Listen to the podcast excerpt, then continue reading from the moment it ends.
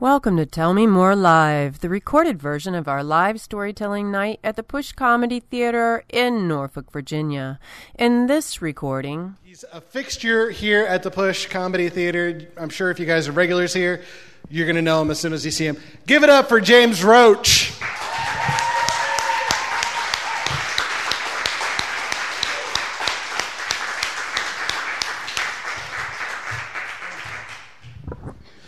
Okay, now I'm going to tell you a story about Star Wars, and hopefully it takes less than 15 minutes. When I was uh, very young, um, my family, we lived in a hotel on the uh, ocean front called the Bell Harbor Motel. Um, my grandparents owned it, my parents managed it, and we lived in it. And it was kind of cool, especially in the summers. You had the beach right there, you had the pool, you could walk up and down the boardwalk, see all the cool stuff going on. There'd be the, uh, the air show that would scare the shit out of me. There'd be the fireworks, which would also scare the shit out of me. Basically, I'm now 40 years old and I'm still startled by any loud noises. But, you know, the bad things about it were in the winter, the whole area just cleared out and you're living in a hotel, so it's basically The Shining. and also year round, you're living in a hotel, so you don't have any friends next door. You can't really go anywhere without your parents. I mean, I don't know, I was like six or seven at the, at the time, so I probably couldn't anyways, but nobody would really come over and play with you. You have a lot of alone time in the hotel, just you, your parents, and uh, you know your sister. So I watched a lot of VHS tapes back when I was young, and there was like four that I really got stuck on as a kid. There was uh, the original Clash of the Titans, which was awesome. Um, Flash Gordon, also great. Star Trek: The Motion Picture, which sucked and uh, was weirdly scary for a Star Trek movie. And then there was the original Star Wars, which was awesome. I watched that all the time and I forced my parents and my sister to watch it all the time. And my parents got me all the Star Wars toys, all the little figures, all the vehicles, like the guns, the little Halloween masks that would suffocate you when you try to get candy, all that stuff. And my first memory of going to um, a movie theater was to see Empire Strikes Back, which I don't know how old I must have been, like six, seven, something like that. But I remember you know, obviously loving it. And also that I developed this weird habit, because this might have been the first movie I ever saw, but I had this weird habit of when I was in a movie, like I said, I'm scared of loud noises. When something loud or scary was happening, I'd have to get my dad to cover my ears like that, so that I could cover my eyes like this, because it never occurred to me to just close my eyes and cover my ears on my own. Because five or six year olds are stupid. But you know, so saw that, saw Jedi, just had such an effect on my young little life. A few years later, when it's uh, getting ready to go into middle school and high school, well, middle school first, we went to, um, we moved out of the hotel, that got sold, and uh, we moved into the Great Bridge area of Chesapeake. And now it's cool because I have friends. Actually, one of my really good friends from this time is here today, so that's always very nice. so we've got friends, go out, run through the neighborhood, go crazy and stuff, and everybody we all, all got common kind of common interests. But I'm still kind of a shut in a little bit. I think, like especially in high school, I'm not really socializing the same as some other people. Um, it might have been my just my early years, might have just been some general awkwardness or whatever. But all throughout high school, I didn't really drink or you know do drugs or anything. Just never really felt like it. Didn't go to parties, do much. Wouldn't say I was lonely, just not as socially active as other people. But what I was really looking forward to was college. Just getting away from this whole situation, starting over again. Not that it was a bad situation, but just starting over, and through all the movies and things I'd watched, college looked awesome. Like, you're going to really find yourself. You're going to do great things. You're going to make your lifelong friends. You're going to fall in love finally. Because I'd never really had a girlfriend up to this point. So it's like, this is, This is going to be where it starts to happen, James. so, senior year, I've applied to a bunch of colleges, got accepted to all of them except for Virginia Tech because I was too good, I guess.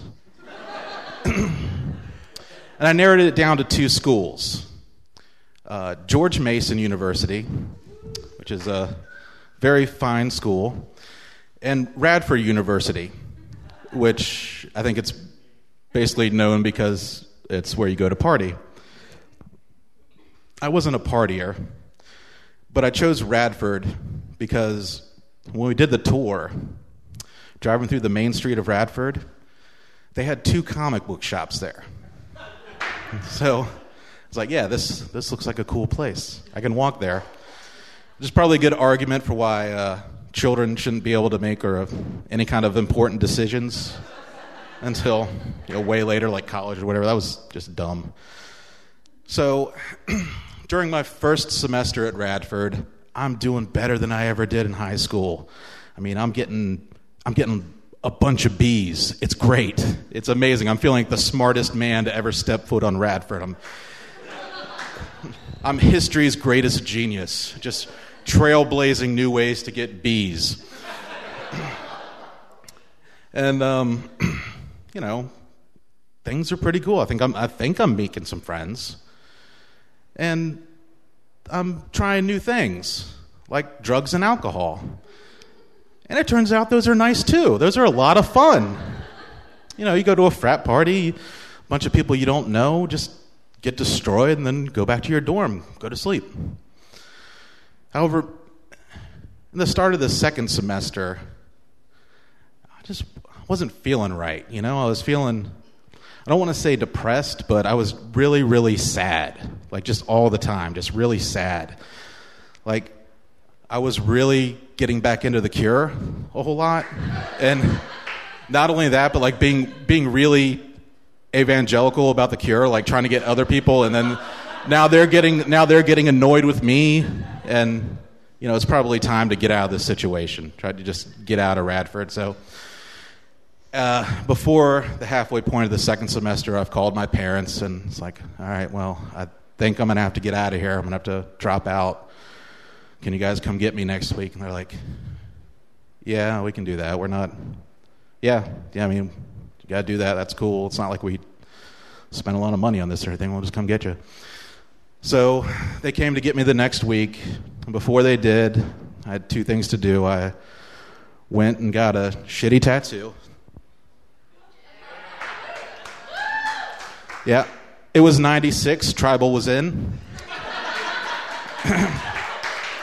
Plus, the, uh, the parlor, parlor that I got it done does, does a uh, 10% discount for Radford students. So it's like, what savings? How could I pass this up?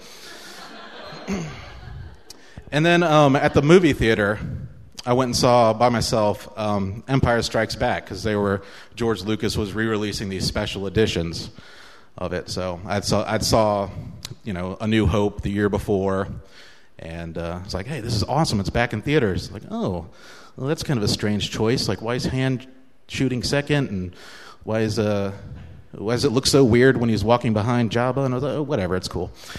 And then uh, Empire, that was great because he didn't really mess with it too much. You know, the next year, there Jedi came out, and it's like, what is this big dance number going on? And but you know, it's like I'm still tell, telling myself that I love this because I love Star Wars. So by this point, we're I'm back and I'm falling back in with all my friends from uh, high school we all had kind of similar interests and stuff. And my one friend, uh, Ben, was probably a, about a year younger than all of us. So we were about 20, 21. Ben was 19. But, and Ben was a great guy. But the best thing about Ben was that his parents basically just gave him a house in Chesapeake and it was like one of those stereotypical Chesapeake houses. It was a huge house with a big old backyard. And then his parents just fucked off to North Carolina and decided they wanted to live there, and they, Ben could just stay there. They'd pay for his house, whatever. It was amazing. So every summer, we'd all just come pretty much live with Ben. Um, didn't really have to pay rent or anything, just give him some money. Nobody screw up the house. And like we were pretty respectful about that. Um, you got to put at least two hours a day on the PlayStation playing Gran Turismo, which was this racing game we all played in shifts. Um, it was probably, we were all probably living our best lives at the time. We had, we invested in a CD burner. We had one friend who lived, oh, didn't live, worked at Movie Time, so he would just give us the video games. We'd make illegal copies of it. Anything we wanted, we were just playing. It was fantastic. So, summer of 1999, we're over at Ben's, as we usually are. And uh, I have another friend named Paul. Now, Paul's birthday falls on May 18th. Mine is on May 20th today. oh, oh, thank you. I wasn't expecting that. And what we would do is we'd usually just celebrate our birthdays together. Now, on uh, this year, 1999, Star Wars The Phantom Menace was set to come out on the 19th, right between our birthdays. And we were so excited. So we got together on the 18th. We partied as hard as we could. Our little 20 year old and 21 year old and 19 year old bodies took us so far. This was back in the time when I would never have a hangover. It was like, it was like the Olympic god of just my body not giving a fuck. It was amazing. We partied into the night until about 3 a.m. or so. Then we had to get up and get to MacArthur Mall for the 11 a.m. showing of uh, Star Wars Episode 1 The Phantom Menace. we got there. MacArthur Mall was still pretty new at the time, just this shiny, beautiful mall had the best movie theater. We went in there, took our seats, and sat through over two hours of Star Wars Episode 1 The Phantom Menace. And at the end, we all went back to the parking lot, the parking garage, smoked our cigarettes in a circle, and tried to decide how we felt about what we just saw. And the general consensus was that was okay. Yeah. No, that was fine. I mean, I'm sure I'm I'm going to like it more the more I see it because it's Star Wars and I'm going to watch a shit ton of Star Wars Episode 1 The Phantom Menace. And we left. And we drove back to Ben's and I got in my car and drove back to my parents' house. And they asked me how the party was and I said it was great. And they asked me how the movie was. I said, "Oh, it was really good. Um, you know, it's my birthday. We should go see it tonight." let's go to uh, Strawbridge out here in Virginia Beach, check it out. So that night, me and my parents, my mom and my dad, we went to Strawbridge Regal Cinema and saw, once again, Star Wars Episode 1 The Phantom Menace. And as we left the theater and got in the car, I asked my parents what they thought about it. My dad said, It kind of sucked.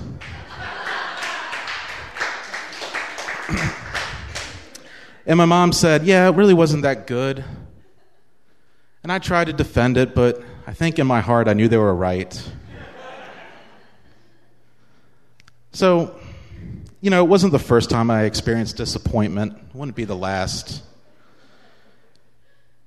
And if there was a moral or a message or anything to learn from this story,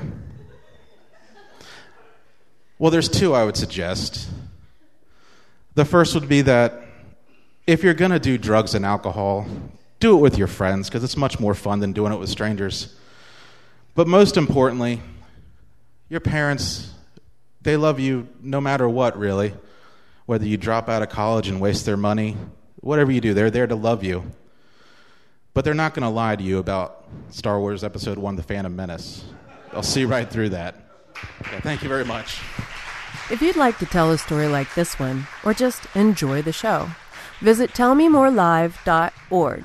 That's tellmemorelive.org, where you'll find a list of upcoming shows, plenty of ways to pitch your story, and our podcast featuring storytellers from previous shows.